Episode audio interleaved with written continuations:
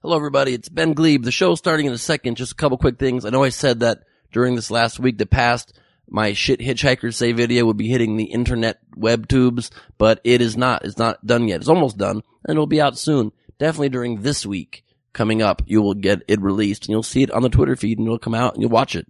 And also, if you want to see me live, I will be on tour coming up tonight. I'll be performing in Fort Lauderdale Wednesday, April 25th at the Improv there in Florida. Nashville at Zanies, April 26th through 29th. Las Vegas at the Paris Hotel and Casino, May 3rd, 4th, 5th.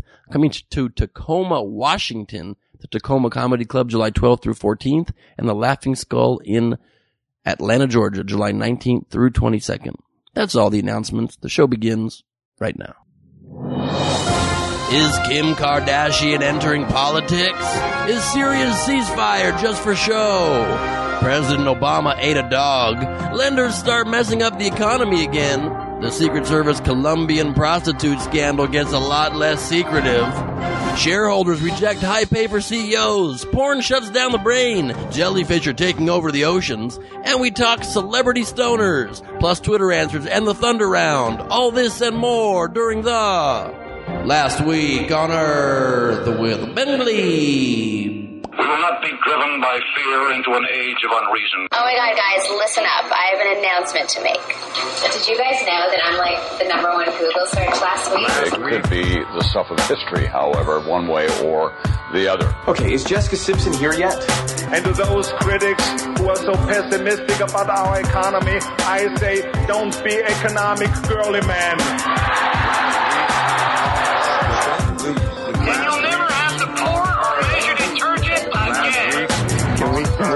Get along? Terror, horror, death. Film at 11. How many sides does a triangle have? Damn, four. There's no sides. One, Last week on Earth. Last week on Earth. Last week on earth. Last week on Earth. That's our theme song, everybody. You're familiar with it. Um, I had a vision for what I wanted the theme song to be, and I went to my good friend comedian Ben Morrison. I'm like, Ben, can you help me create this? And he said, I'm a comedian, I'm not a theme song creator. And I said, come on, Ben Morrison. He said, all right, let's do this. He actually is very talented musically, and look for an album perhaps of he and I doing some weird freestyle rap things. We're gonna be calling we're gonna be calling ourselves Bens because we're both Bens, and uh, it'll be coming your way, right into your ears, right, in, right into your eardrums. Um, pretty interesting week happened this last week. I told you guys that I was going to be hosting the LA Family Housing Awards banquet and live auction and cash donation auction. Um, I did that on Thursday and it was incredible. In one night, we raised over $775,000. Three quarters of a million dollars to help homeless families get back on their feet, get housing, get sustainable job training so they can get jobs and get their lives back on track. So that was quite an honor to be able to do that and be a part of that awesome organization. And because it went so well when it was finished, even though I had a lot of work to do after that the next couple days, you had to indulge in the open bar. You don't have a choice when there's an open bar and you just help a lot of families. You have to get plastered. So I did that and next morning I was hurting. I was in pain. I woke up on Friday. I swear to you, I thought it was Saturday. My dentist called me at dentist appointment and he was like, where are you? And I'm like, what do you mean? This is Saturday. And then they're like, no, no, it's Friday. And I had to like reschedule the whole Friday. Found things around my apartment like it was the hangover. I didn't know I interacted with them. There were monkeys running around. There weren't monkeys, but there was like some kind of red juice all over my kitchen floor. And I don't remember making cocktails. I don't have a red juice in my apartment. So I don't know. Could have been a bleeding monkey. You never know what caused it. But check out lafh.org if you want more information on LA family housing. Amazing group of people, an amazing cause. Also, I apologize if I sound a little weird today. I'm a little bit under the weather this week. Maybe started by the drunkenness. I don't know what it is. Maybe Felicia Day got me sick a week delayed. Maybe she has super, uh, time travel sickness. I doubt it. I think it's just me. I got sick. I'm working too hard, pushing the needle on both ends of the haystack with the candles burning on both sides of the, of the, of the, of the, of the candle. And, uh, I, feel okay. It's just my throat hurts a little bit. You know, it feels like ninjas jumped down my throat as though we're an elevator shaft and they had their swords drawn.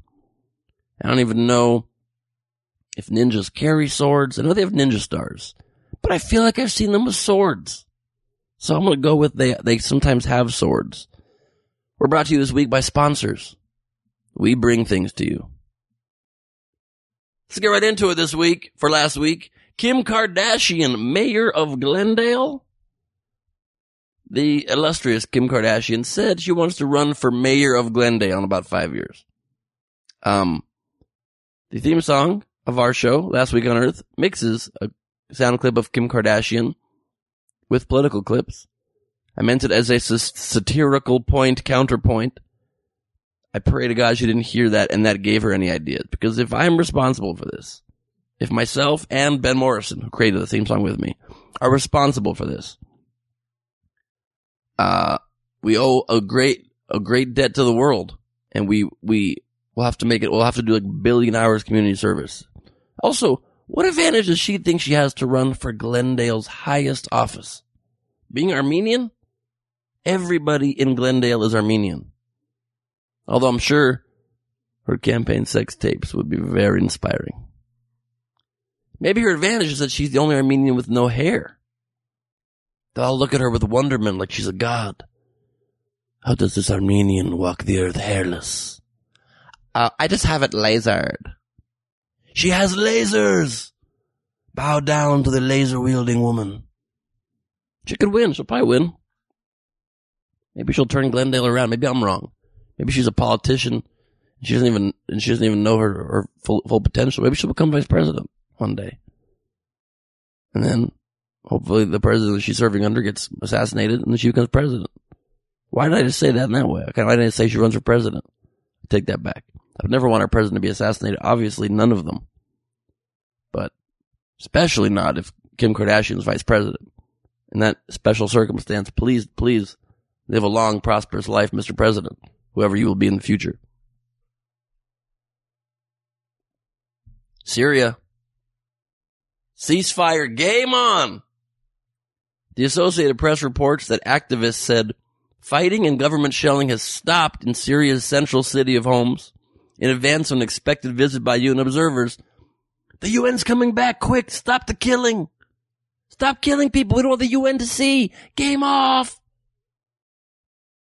Apparently the troops are hiding armored vehicles. It says the tanks pulled off the streets into a police base. Cause the UN's coming around the corner. The UN brokered this ceasefire, right? That technically went into effect last week. It was in effect for a day and then started unraveling badly. The regime's forces had been shelling rebel held neighborhoods and Homs, and opposition fighters were reported to have ambushed government troops. But the British based Syrian Observatory for Human Rights says Homs is peaceful for the first time in more than a week and said they had no reports of violence through most of Saturday on, in all of Syria, which is one day after there was shitloads of violence all over Syria. Syrian troops fired tear gas and bullets on thousands of protesters who spilled out of mosques after their afternoon prayers. How does that not shake your confidence in religion a little bit? Just moments after you finish praying, the whole crowd gets shot at. Shouldn't the prayers at least hold for like 15 minutes before wearing off? Maybe that's why they pray so often over there, like five times a day and whatnot, because their prayers are weak. Need to be constantly refreshed. Listen, I don't really mean that. Obviously, they pray a lot because they're very devout people who believe that's what God wants them is to pray a ton. I think you should do it. All I'm saying is maybe pray, but then also when you're leaving the church, don't feel like you have some protection. Maybe it's God's plan for survival of the fittest and like carry a weapon or run fast out of the church and seek cover.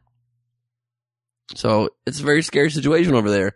And the UN hopes to have 30 observers in Syria by next week to monitor this very tenuous ceasefire. That'll do it. 30 people. That's all you need to stop a civil war. 30 folks. Why not just save on plane tickets? Send 10 guys with loud megaphones or some shit. It's actually sort of what they have now. Currently, they only have an advanced team of eight. Eight people Hey guys, stop, stop the killing, guys! Guys, I'm over here with the UN shirt. It's very difficult. You know what's difficult? Understanding the brain of Fox News' Steve Doocy, who made up an Obama quote this week when talking to Mitt Romney in an interview. On Thursday, Doocy said to Mitt Romney, quote, how do you respond to President Obama who said, unlike some people, I wasn't born with a silver spoon in my mouth. When in reality, the president had said, somebody gave me an education. I wasn't born with a silver spoon in my mouth. You see the difference, douchey? In one, you're saying the president attacked you directly, and the other, he's talking only about himself. Douche magnet. You're a newsman. You're on the news. I take getting shit much more seriously, take getting shit right much more seriously. This is a comedy podcast. Un podcast de comedia. Good news is the nation's mood's improving. The number of Americans who think things are going well in the country is on the rise, according to a new national poll. According to a CNN ORC international survey, I don't know what ORC means, but whatever, released Friday, 43% of Americans say things are going well in the country. Only three points higher from February, but up a fantastic 19 points from August. That means, of course, 57% still think things are going badly, which is, however, though, down 16 points from August. Nearly one quarter say the economy is starting to recover, four in ten say it's stabilized, and one third say the downturn is getting worse. I never understood why do we care what people think about facts? I think the economy's doing better. Oh, well, must be better then. Aren't there statistics and numbers that can prove these things? What does the average Joe think? This is not the average Joe in the streets. I never understood that. Local news is notorious for that. Some big event will happen. They'll be like, we'll be right back with full reaction. They'll interview people in the streets. What do you think about the trial verdict? Well, I don't give a shit what you think because you're a regular person in the street. You don't have a law degree. You're not one of the lawyers in the case. You're a regular human being.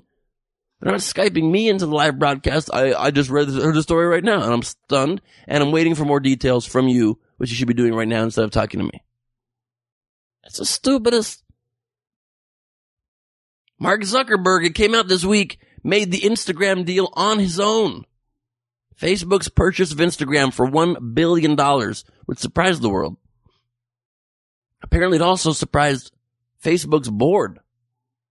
Zuckerberg told his board the day before the deal was announced that they were buying the photo sharing app. He worked it out by himself in three days of negotiations with Instagram's founder Kevin Systrom in Zuckerberg's home. Systrom wanted two billion initially. Zuckerberg told him to imagine a day when Facebook was worth 200 billion or more, in which case 1% of the company would meet his price. That convinced Systrom and the deal was done, but the board was told, not consulted. Damn, son. Zuckerberg is all like, I own this motherfucker. I'm gonna buy what the fuck I want. You're my board. You ain't my mommies and daddies. Zuckerberg is gangster, dude. He probably also behind those closed doors said, imagine a day when Facebook's worth $14 billion. What? They're already worth 100 billion. Imagine day when Facebook's worth $14 trillion and we have complete world domination. And the guy's like, I'm in, dude. I am sold. It's gangster. Not as gangster though as the asshole guy that murdered all those people in Norway, Anders Behring Breivik, who's on trials, covered all over the news this last week. He was declared sane enough to stand trial. Um, first he was earlier decided that he was insane, found that by psychologists. Then new ones came in and they reversed it. The guy's 33 years old. And with a bomb attack and shooting spree last July, he killed 77 people in Norway. Um, his lawyer, Geir Lippestad, which is an insane name just for a lawyer, told reporters his client would defend his actions during his 10 week trial, saying he will also say he regrets he didn't go further. Breivik always admitted carrying out the attacks, saying they were atrocious but necessary part of a crusade against multiculturalism and Islam. He denies they were terrorist activities. Yep, you definitely want to stop that multiculturalism by murdering everybody. What a moronic, evil asshole. When they were considering sending him to a psych, uh, to a psychiatric ward, when he was first declared insane, he said that would be a face worse, worse than death. They should do both. They should kill him in a psych ward. This guy, what an asshole. How is insanity ever considered a reason to not put somebody in prison or give them the death penalty? I never understood that in my whole life. Why is it less bad if the person was crazy? In some ways it makes it worse because the crazy person can't learn from their mistakes. How's it better? Oh, he's a mass murderer, but the guy was crazy. He's nuts.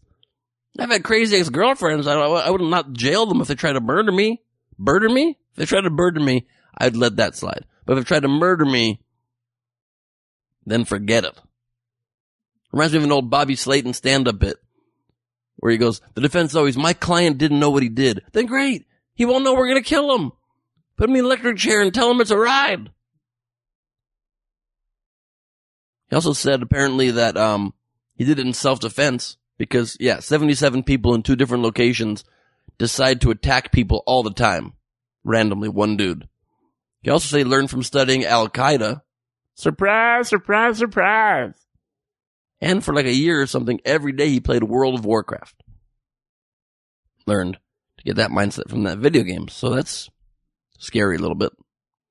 But most people can separate that line. Oh, fun video game. You know, when I go to a yogurt shop, a frozen yogurt shop, I don't think that every food item can come swirly frozen out of a machine that I pull myself. I don't go to then McDonald's and try to pull on knobs and hope hamburgers come out. It's the worst analogy ever that I just made. It's a horrible, horrible analogy. And he faces, by the way, 21 years in prison only, if convicted and still found sane. 21 years. Norway, step up your punishment system. 21 years. They said it could be extended. Yeah, step that shit up. Crazy mass murderer. Give him at least 30 years in prison, okay? Oh my god. A French designer said he's working with Apple to design a revolutionary product to come out later this year. Any guesses what it might be, guys? You got it right. An iPad mini.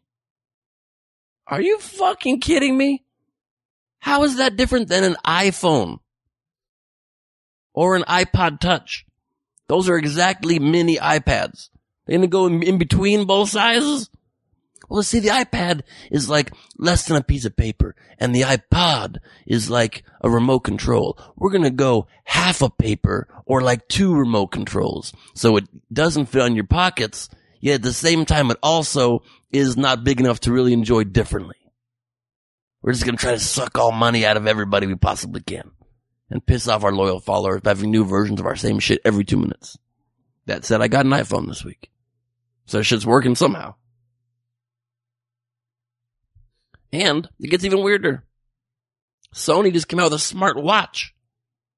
The smartwatch debuted in the US last week, a month after it wowed Britain, apparently.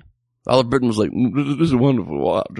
Look at this watch. What, what, what is it? It's so intelligent. How intelligent this watch is. Mim, Mim, come over here. Margaret has this wonderful watch. That's very intelligent. I don't know what that was. Uh, it's $150 and it's a bit like a smartphone for your wrist. You can read email and text messages on its 1.3 inch multi-touch screen, control music library, and even trigger the camera shutter on your Android smartphone. I think it sounds pretty cool so far, right? What's the catch? Well, if you want to do more than tell time, you have to pair it with your smartphone and use the Bluetooth connection. Um,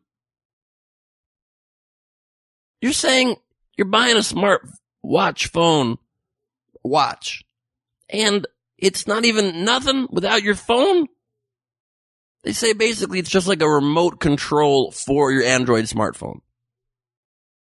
Who needs a remote for your phone? Is reaching into your pocket getting too time consuming? And Motorola now came out with one that does work separate of a smartphone called the Moto Active, which seems cooler, but it's only a fitness tool really. Acts as a GPS tracker, counts how far you've run, and it's an MP3 player. player. But it does store hours of songs at least. In a related story, no one in humanity has any more real life friends. So we're done with friendships. Obama ate a dog. You see that internet meme pop up this week? It's true. The Daily Caller's Jim Treacher dug up a previously overlooked excerpt in chapter two of Barack Obama's best-selling book, Dreams from My Father. Dreams from My Father. That details the president's early year, years growing up in Indonesia. The president writes, I learned how to eat small green chili peppers raw with dinner, plenty of rice. And away from the dinner table, I was introduced to dog meat, tough, snake meat, tougher, and roasted grasshopper, crunchy. Um, this is bad for Obama considering all the shit that his people and the Democrats gave Romney for keeping their dog in a crate on top of their car. Dog treatment became a big story. And yes, you shouldn't have a 12 hour drive across country with a dog in a crate on top of your car. Worse is eating it. It's definitely worse to eat the dog. And they're not going to let this go ever. They're going to take this criticism too far. They're going to start saying that when Kenyans eat dog, they become part dog. Sane people will say he's not Kenyan, he's American, and people can't become part dog. Then they'll shout again, then show us your birth certificate. Then he will again.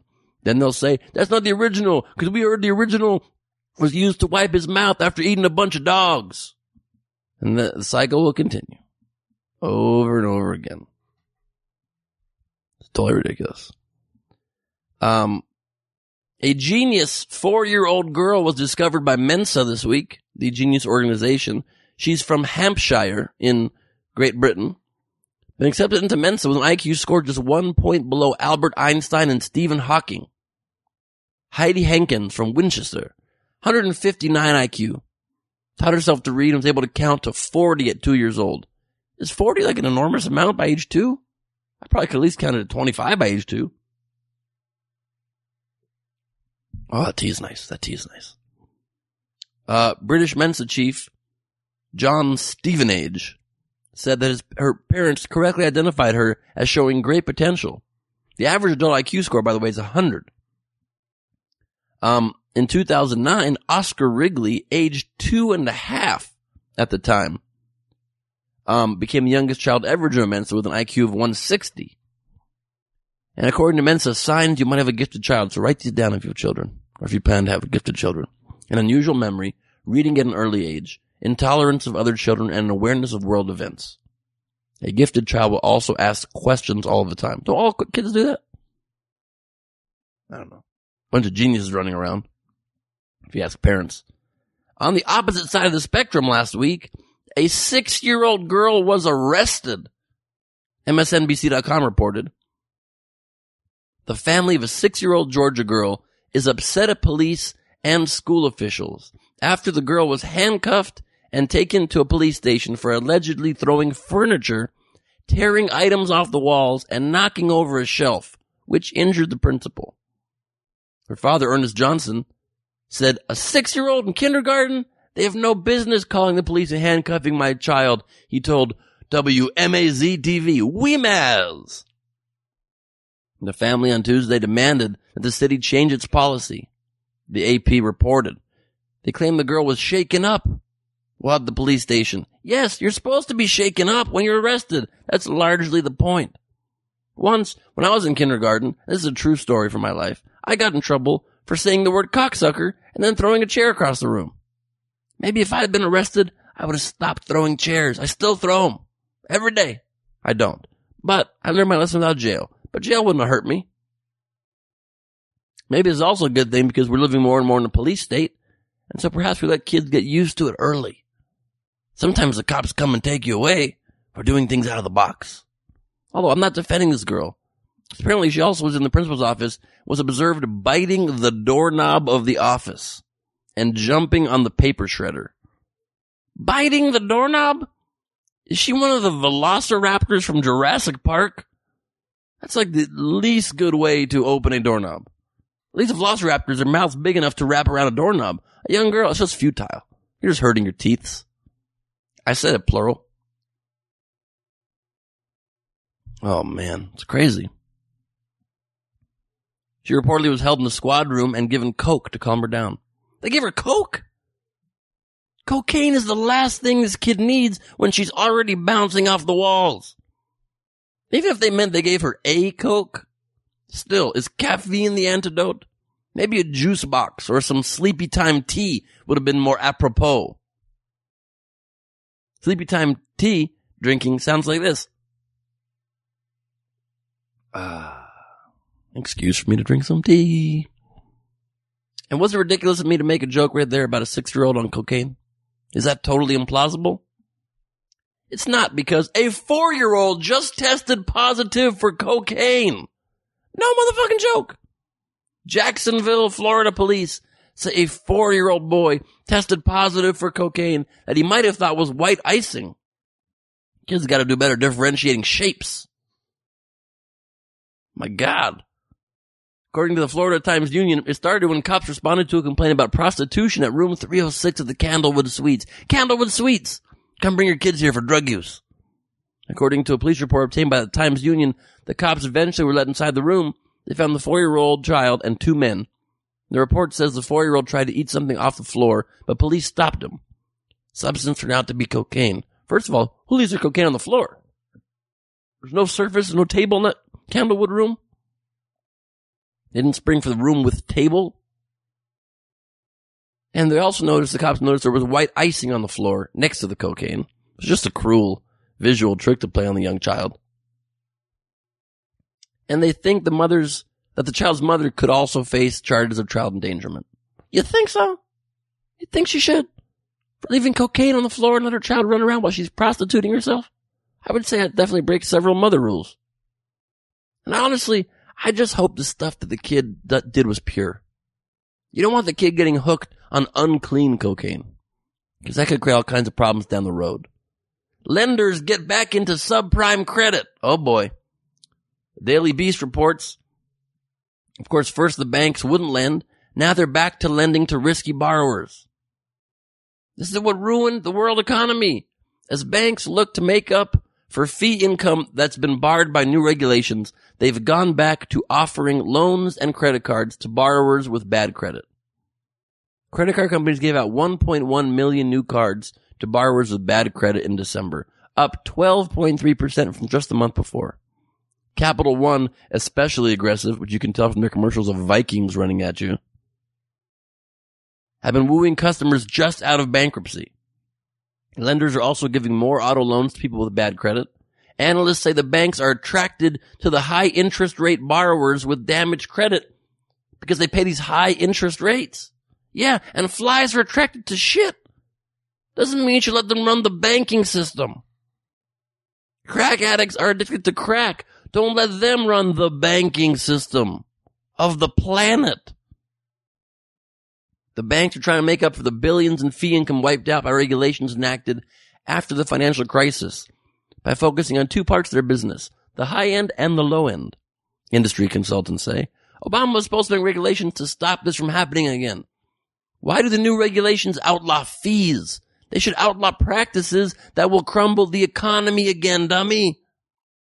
Don't outlaw fees. Let banks charge fees and we can choose what banks we want to go to. But do not let them, but do outlaw giving bullshit loans, predatory loans to people who don't understand what they're signing or can't afford it possibly. Subprime borrowers typically pay high interest rates up to 29%. And then of course rack up fees for those late payments, for late payments. 29%? Are you fucking kidding me? Good lord, that's a high percentage. Credit card lenders extended 12.5 billion in loans to subprime borrowers last year, up 54% from 2010, according to Equifax and Moody's, but still below the 41.6 billion in 2000, in 2007 when the crisis blew up.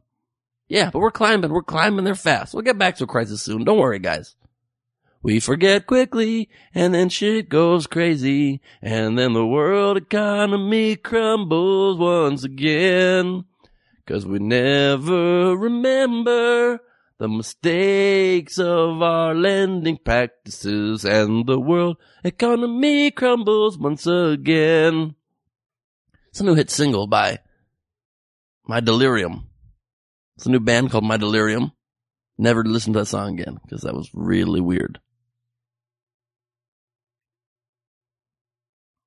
Sorry for that pause. Sorry for that cough. Just choking on sleepy time tea. Getting so sleepy. It's not sleepy time. I got throat coat tea here. It's cold in my throat. All right, you, you wonder you got you you come halfway through. You're thinking, when is he going to talk about the Colombian prostitute scandal? Let's do it. Eleven members of the Secret Service have had their security clearances stripped. We talked about it briefly last week. Here's much more detail to come out. The government's launching a full probe into what went on in Cartagena, Colombia last week. Agents are believed to have broken curfew and brought prostitutes back to their hotel prior to President Obama's arrival at the Summit of the Americas. Six have already been fired, including two supervisors. But that's confusing to me. Prostitution's legal in Colombia. So I don't understand what the issue is exactly. What is the problem if it's legal, right? I didn't understand it until I heard what the real issue is on Meet the Press. Here's Rep. Darrell Issa, chairman of the House Government Oversight and Reform Committee, explaining what the real problem is. The real point is, will we have confidence that it'll never happen again? Uh, particularly foreign nationals having access to uh, to our men and women in uh, in in the Secret Service. That's the important part that uh, director is working on. Yes, these were prostitutes, which is awful and salacious, but they were also foreign nationals. Every one of these Secret Service people who had a contact with any foreign national of any sort would have had an obligation to report this potential problem. Ah, so it's not the prostitute part, it's the foreign national part. The other guest on Meet the Press, Homeland Security Chairman in the House, Peter King, expanded on that point further and seems to have an even less negative view of prostitutes. These were not low level agents involved. You do have supervisors involved. Just what were they thinking? Uh, again, that has to be the question. And as uh, Chairman Issa said, the key thing here is not that they were prostitutes. That makes it good, you know, for the tabloids. The fact that foreign nationals were brought back into a security area on the eve of the trip of the President of the United States goes against everything the Secret Service stands for. Yeah, um, I think the underlying message here is uh, everybody in Congress is freaking out. They're like, let me just make clear. There's nothing wrong with visiting prostitutes. It's just they were foreign nationals visiting a secret service and that's against the rules. We're cool with hookers. Just want to make sure everybody understands. If anybody uncovers that say we, for example, visited hookers, eh, we're not criticizing that part of the story. That's the media going nuts. President Obama finally spoke publicly about this. Was asked whether or not this thing is making him angry. They're trying to find some emotion from Obama and here was his response. If it turns out that some of the allegations that have been made in the press uh, are confirmed, then of course I'll be angry. You see anger is a emotion that you experience when things are confirmed. And once they're confirmed, it processes in the limbic uh, cortex, part of your brain, where you decide what level of anger you're going to have. It's like, for example, when Ranger Smith takes away my picnic baskets, I feel perturbed, but I wouldn't say I feel completely angry until I look around the campsite and make sure he didn't accidentally drop an apple or a bologna sandwich, my friend. So that was Obama's opinion of this. But is this an isolated incident? Is this the first time a Secret Service misbehaved? Hmm. David Gregory, tell us.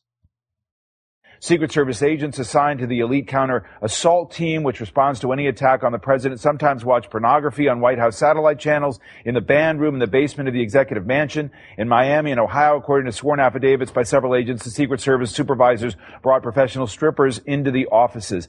Oh, oh, so it seems, uh, no, not the first time that they've acted like this. And a related question, can I join the Secret Service? Cause you get to be a secret guy and travel the world and bang hookers and look at porn all day and have strippers. It's like my life, but you travel more. I travel a lot. I'm pretty much in the Secret Service. Only I just tell everybody on Twitter everything I do. Other than that, we're the same. I've never visited a prostitute, by the way. I think it's necessary. I mean, you can do what you want you want to do. It's, you know, it's, it's a free country. Except when it's illegal. But when it's legal, you can do what you want to do. It ain't my cup of teas. But cups of teas, by the way, sound like this. Ah, delicious. Um, you know, it's very interesting to me that our Secret Service, because as I see this next part of the story, they even post strange things on their Facebook pages. I don't think they're taking the secret part of their job seriously enough. In the 2008 campaign just came out this last week.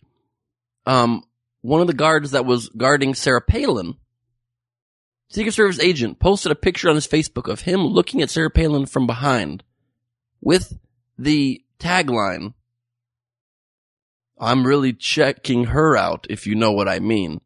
Here's a clip and you will hear Sarah Palin respond with her always uh, opinionated thoughts. Service story back in 2009. You had one of the uh, Secret Service agents involved, uh, uh, uh Agent Chaney, posting on his site as he's protecting uh, former candidate Palin. I was really checking her out, if you know what I mean. And Governor Palin responded to that on Fox this week. Well, this agent who was uh, kind of ridiculous there and posting pictures and comments about checking someone out. Well, check this out, bodyguard, you're fired. This out, bodyguard. She's such a weirdo. She's right in this instance, but check this out, bodyguard. You're fired. You don't really call people bodyguard like that. It's not really a title.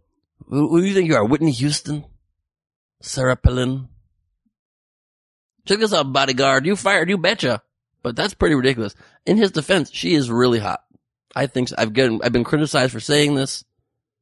I think she's attractive. I was at the Republican convention 2008 covering it for NPR and I was very close to this woman and she's stunningly beautiful. Does not mean you should be staring at her in a sexual way when you're there to protect her. Doesn't excuse that at all. And he's right, bodyguard, to be fired. You're out of there, bodyguard. Um, the only part of the story I still d- don't get is why it's such a big deal because this was the day before the president got there. It's not like the prostitutes were going to spend the night. That would have been very expensive, even by government wasting money standards. You don't let the hookers spend the night. And how the story get leaked? The Secret Service and prostitutes, both professions are usually great at keeping things quiet. Maybe two secretive professions cancel each other out.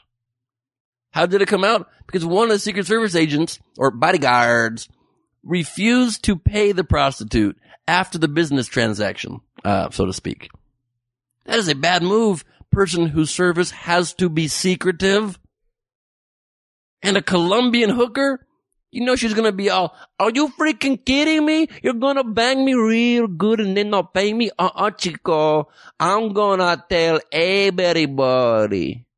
That's what happened. Now you're fired. So that sucks, bodyguard. Lawmakers' words were echoed at City Hall in Cartagena when the mayor, the lawmaker of Cartagena, Colombia, said, and I quote, what a shame this whole commotion occurred because these gentlemen wanted to have sex without paying for it, said Carlos Figueroa. I'm sorry, spokesman for the mayor. Uh, that's a strange way to phrase it, Mr. Spokesman for Mr. Mayor. It occurred because they wanted to have sex without paying for it? You mean with a prostitute, right? You're not trying to imply that all sex should always involve money. Is that weird? Oh boy, moving on. Republican Congress passes tax cut for small businesses this week. But by small business, they mean pretty big businesses. They passed a $46 billion small business tax cut, under which Donald Trump would count as a small business. But same time this week, said we didn't have $6 billion, just six, to keep the interest rates low on student loans. And if they don't act by June 1st, Congress doesn't act, those rates will raise on students.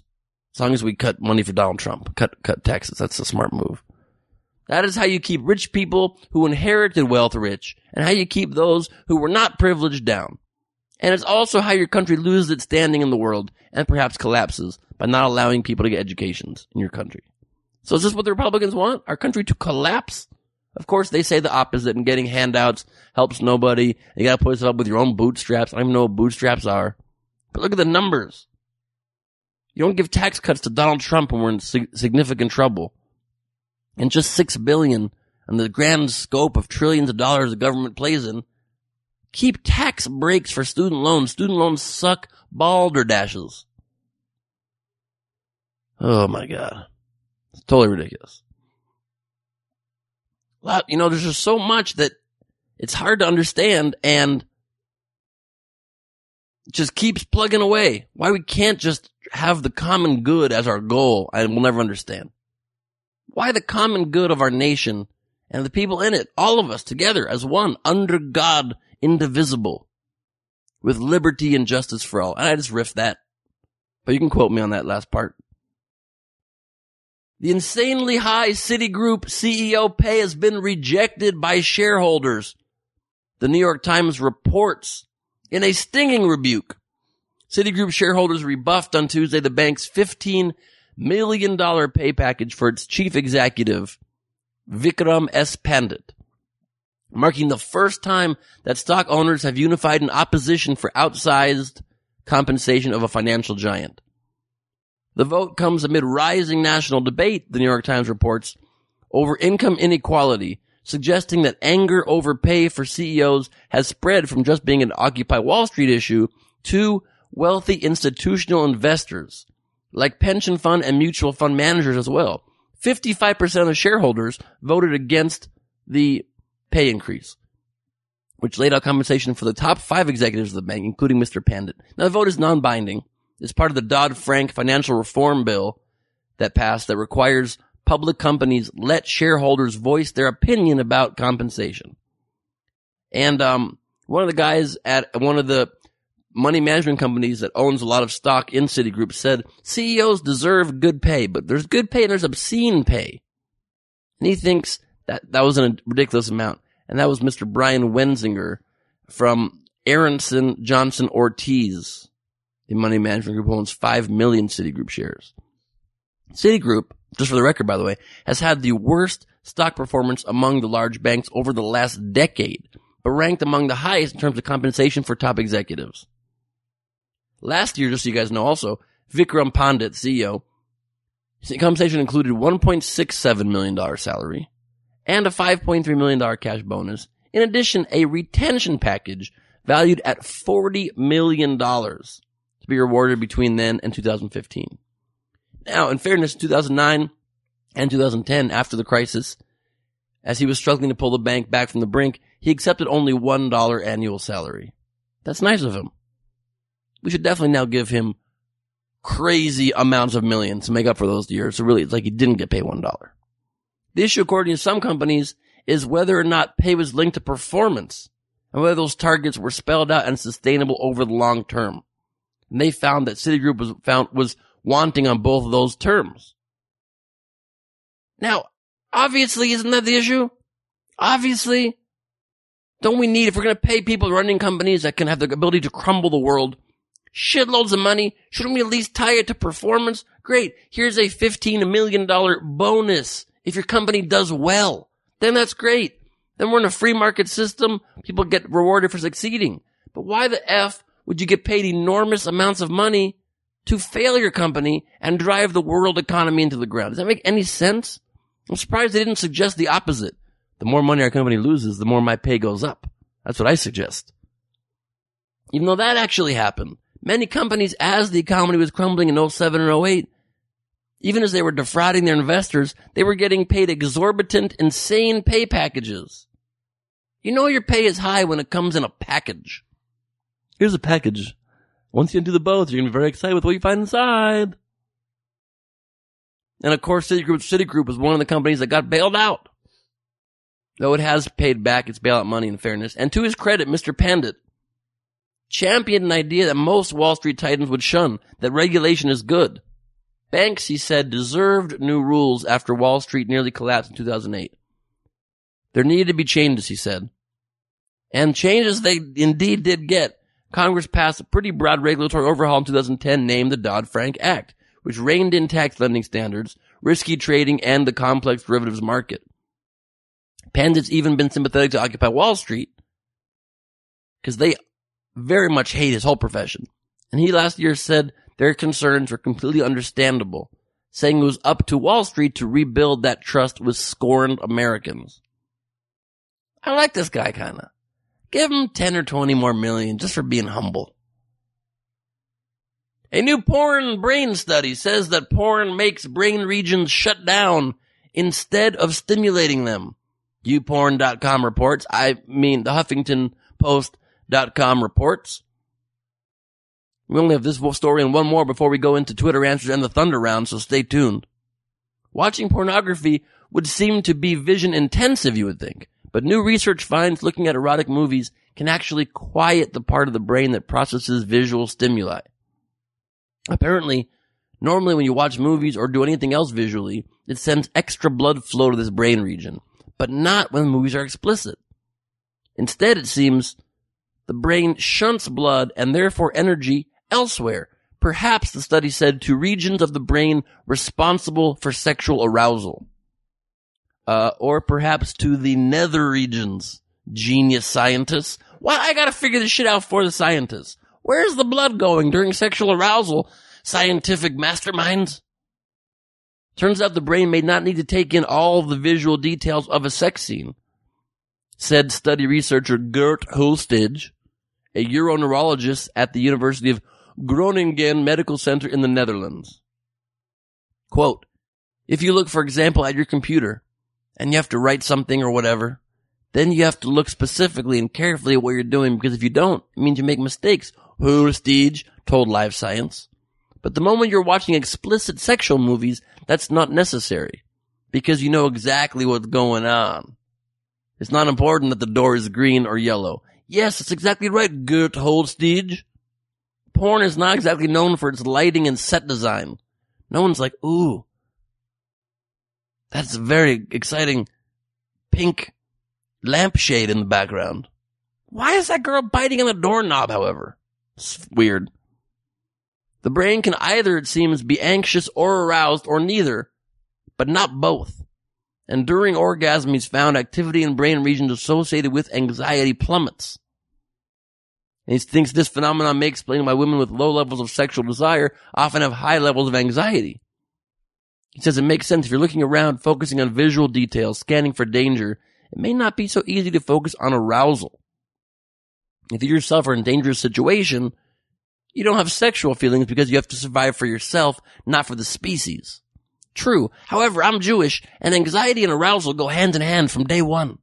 If I couldn't be aroused and anxious at the same time, I'd never been laid my whole life. So, redo your study on Jewish people and then get back to me.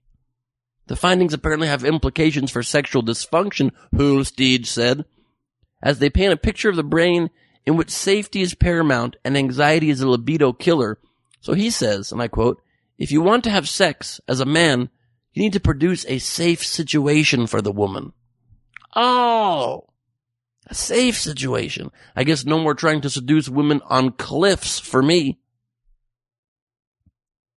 Interesting study though. Walmart apparently bribed people in Mexico. Despite public embarrassment and blistering headlines, Walmart will likely escape criminal charges over allegations the retailer bribed officials in Mexico. First of all, who hasn't bribed an official in Mexico? I've done it many times. I pulled over one time in Mexico, had to bribe a cop in my broken Spanish, gave him 60 bucks to avoid going to the police station. Two congressmen announced there will be an investigation, however. Inter reports that Walmart's Mexican subsidiary, Walmart de Mexico, what a creative name that is, had paid $24 million in bribes to local officials in order to quickly obtain permits as part of a broader strategy to dominate the Mexican market. It went something like this. You want a Walmart down here in Mexico, man? Give me $2 million. And then I can build it. Yeah, totally, man. I'm being serious. Give me $2 million. Totally build Walmart right here, man. You own this part of the beach. Or I'd like to build this. Yeah, man, give me $2 million. You totally build it here, okay? I gotta go. And he hops on his horse and gallops off. And listen, I've been to Mexico many times. I love Mexico. Pre, pre-murder zone, before it was like death zone. You can rent horses on the beach. They're like wandering horses. You gotta have a horse and an extra horse on a leash. I was like, can I give you four dollars to ride the horse for six minutes? He's like, deal. Deal, bro, let's do it. The horse I did rent though for six dollars or four dollars for six dollars six minutes on the beach. The horse was rabid and wanted to bite me. Kept trying to take me into the ocean and turn his head back to bite my leg. Couldn't quite reach, but it was frightening. He was kind of foaming at the mouth. I shouldn't have ridden this horse. I digress. It's time for Twitter answers.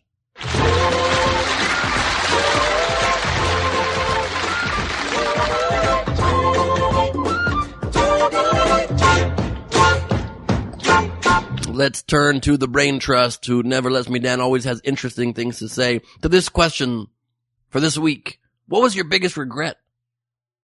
Lori Matheson at mouseme613. This is a kind of an intense one said to me. My biggest regret is when my dad died. I had not spoken to him in two years. Never got the chance to patch things up or say goodbye. Um, that sucks. You know, I think it's, it's so important to try to make sure you keep your relationships in life with people that you care about. Even if you go through hard times, try to patch them up as soon as you can because you're never guaranteed another day.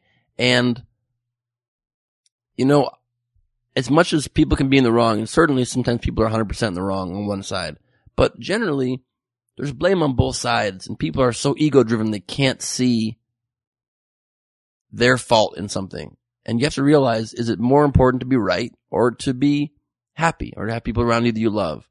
And a very interesting uh, quote I heard. I'm sure you've heard it too.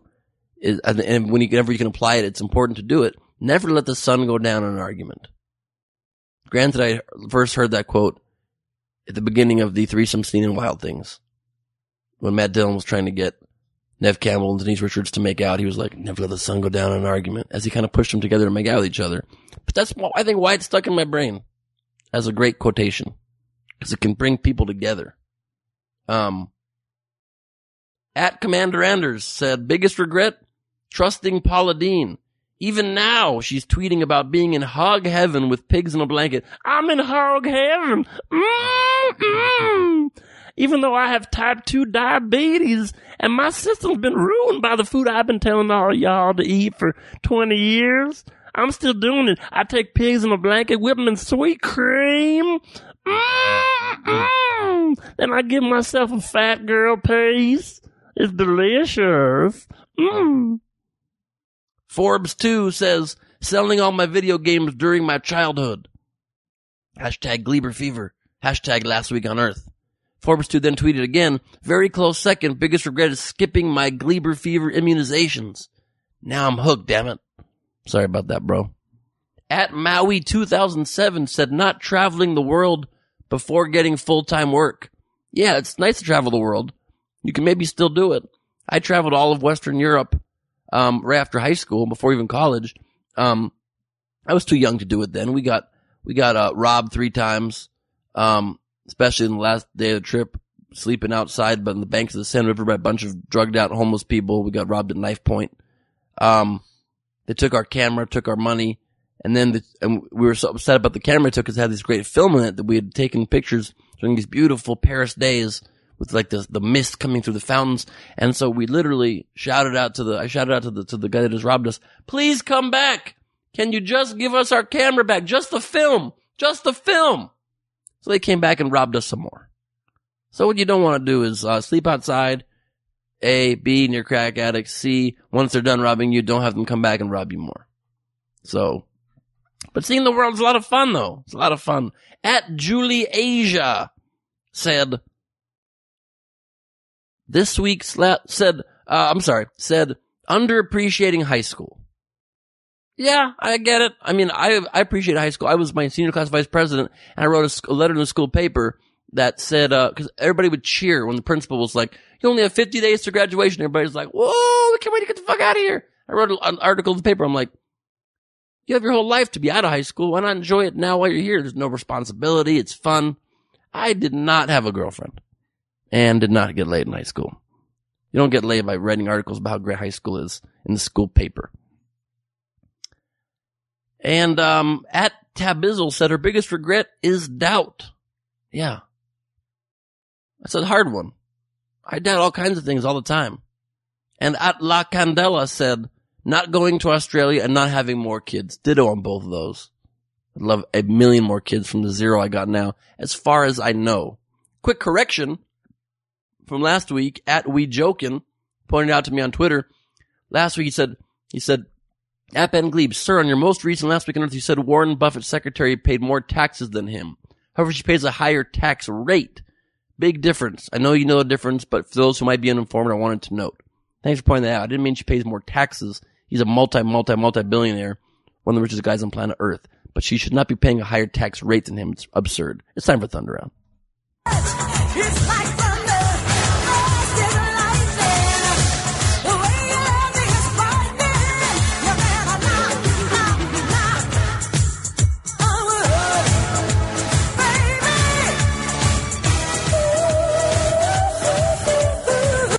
Yeah, there it is. Thunder Round's beginning. Newt Gingrich bit by a penguin this week. Still in the race. Bit by a penguin. Newt Gingrich himself, a roly-poly, squatty little man, while visiting the famous St. Louis Zoo, was bit by a roly-poly, squatty little animal. Isn't that ironic? He was nipped on the finger by a penguin. Zoo Public Relations Director Susan Gallagher said a band-aid took care of the injury. Gingrich vowed he would not shun zoos. His spokesman, R.C. Hammond, said, quote, Newt is a zoo fan. He will be back. Oh, thank God. He loves sticking around places that clearly don't want him, doesn't he? I'm surprised he didn't say, I'm moving into the penguin tank. Gingrich made a habit of visiting zoos while running for president. Maybe he should have done less of that and more of better campaigning. Visited a bunch of zoos while running for president, yet somehow, even with zoo animals, he trails Romney by 20%. He toured the zoo right before he was supposed to speak at the NRA convention. I'm surprised he didn't just blow the penguin away. Goodbye, penguin. Jack Nicholson turned 75 this week. Just want to tell you a couple facts about him in case you didn't know, so you know that it's never too late in life to succeed. One of the best actors of all time moved to Hollywood in the late 50s, wanted to make a living in the movies. It was not a hit at first. For a time, he was an assistant to Hanna-Barbera, showed promise as an animator, but he quit that job, didn't want to be doing that. Started working with B movie king Roger Corman on and off for several years. Did some very low budget movies. By the late 60s though, 10 years later, still had not hit dirt as a screen actor.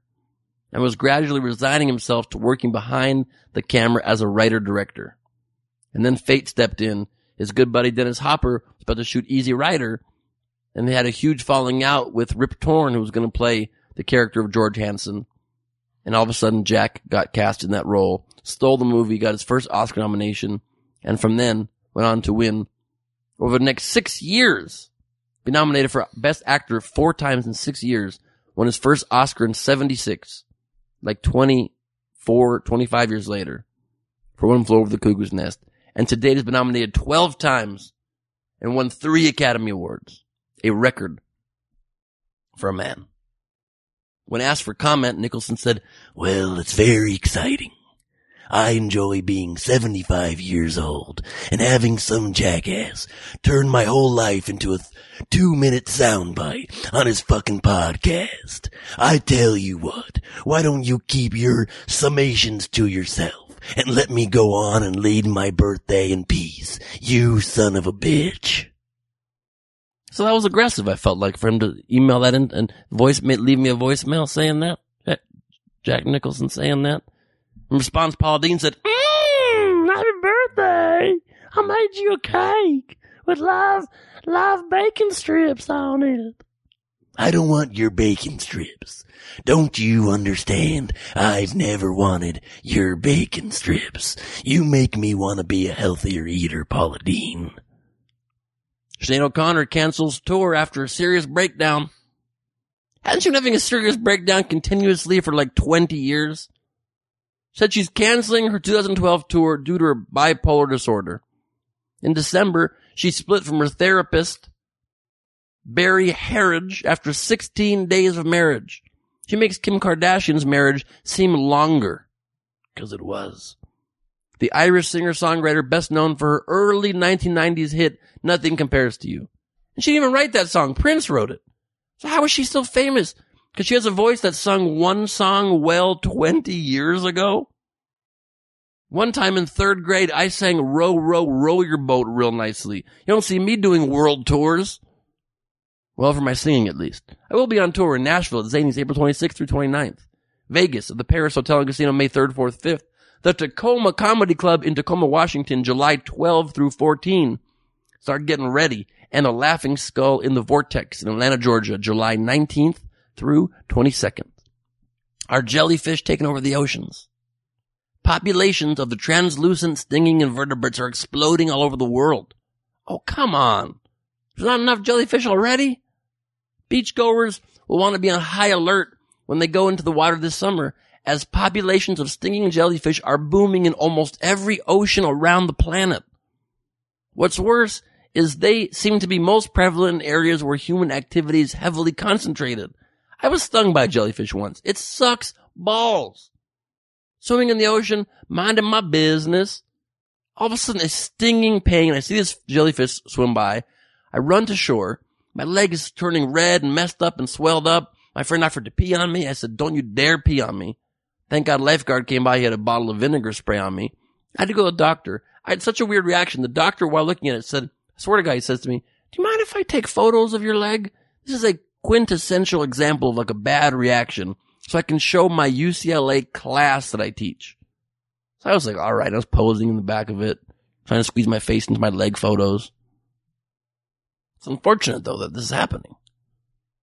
And the second to last story I'll share with you in the Thunder around here before, before I leave you is we now have hot dog, we now have hot dog stuffed crust pizza. Paula Deen would be so proud. Mm. I didn't even read this story. Just saw a headline that said we now have hot dog stuffed crust pizza and wanted to share it because we are gluttonous, crazy people. But it does lead nicely into our last story on celebrity stoners. Since 420, April 20th passed this last week, the stoner holiday, I thought I would share with you an article I read about celebrity stoners. We all know about Miley Cyrus and Gaga and Prince Harry and Matthew McConaughey and Brad Pitt and every rapper live, 90% of comedians. But Barbra Streisand? If you needed some weed in Las Vegas in the 60s, apparently Barbra was your go-to woman. Barbra Streisand. Got great weed. Part of her stage act was to rant about relaxation, but how you have to avoid drugs in your life and avoid alcohol as a crutch to calm nerves. And then she would tell that whole story and then at the end take out a joint and light it on stage. She admitted to Rolling Stone magazine. At first she would fake it, then she started lighting live joints, pass them around to the band. Quote, it was great. It relieved all my tensions. And I ended up with the greatest supply of grass ever. Whoopi Goldberg, we all probably could have guessed, is a stoner. But in her 91 Oscars acceptance speech for Ghost, she was stoned as hell. When Denzel Washington said her name, she says, quote, I popped up and I thought, oh fuck, okay, up the stairs, around to the podium, millions of people, pick up the statue. After a big win, her mom called her to congratulate and scold her because her mom could tell she was high because of her glistening eyes. And the last stoner might surprise you. God himself, Morgan Freeman, said, quote, never give up the ganja. It is God's own weed. Even when he talks about weed, it is inspiring, isn't it? I smoke marijuana and stare at penguins, biting on the fingertips of Newton Gingrich, sitting alongside my friend Andy Dufresne. I hope the weed is as good as it has been in my dreams. I hope that my Morgan Freeman impression gets better with time. And to my friend Jack Nicholson, with whom I performed alongside in the bucket list, I wish you calm down and stop giving Ben Gleib such a hard time. Would you like a hit, Mr. Nicholson? Would you like a hit? of the ganja weeds. In honor of 420, I will leave you all with a little freestyle rap of myself rapping with Craig Robinson. You know Craig Robinson, star of The Office, Hot Tub Time Machine, Zack and Miri Make a Porno, Pineapple Express, a million things. And his brother Chris Rob, backstage at the High Times Awards last year from a video we did for MySpace. You heard me, MySpace.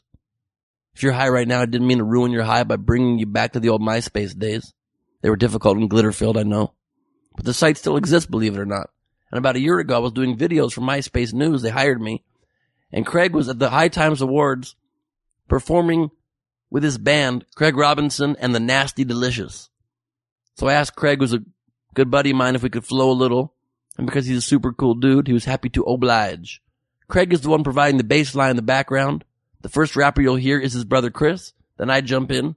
Then Craig Robinson himself, or C Rob as I like to throw it down, hops in with a verse. I hop in with a little line and close it up. I hope you had a good week last week. Until last week next week. This has been Last Week on Earth. I'm rocking, I'm ready to do the damn thing. I'm non-stop with this. Representing Chi-Town Metropolis. Freestyling, I'm going, I'm on forever. However, you need to learn. Yo, y'all getting burned up like a joint. And that's my point. Do y'all feel the spirit? Let it anoint you. Let it anoint. Let it anoint. Let it anoint. Uh, uh, uh,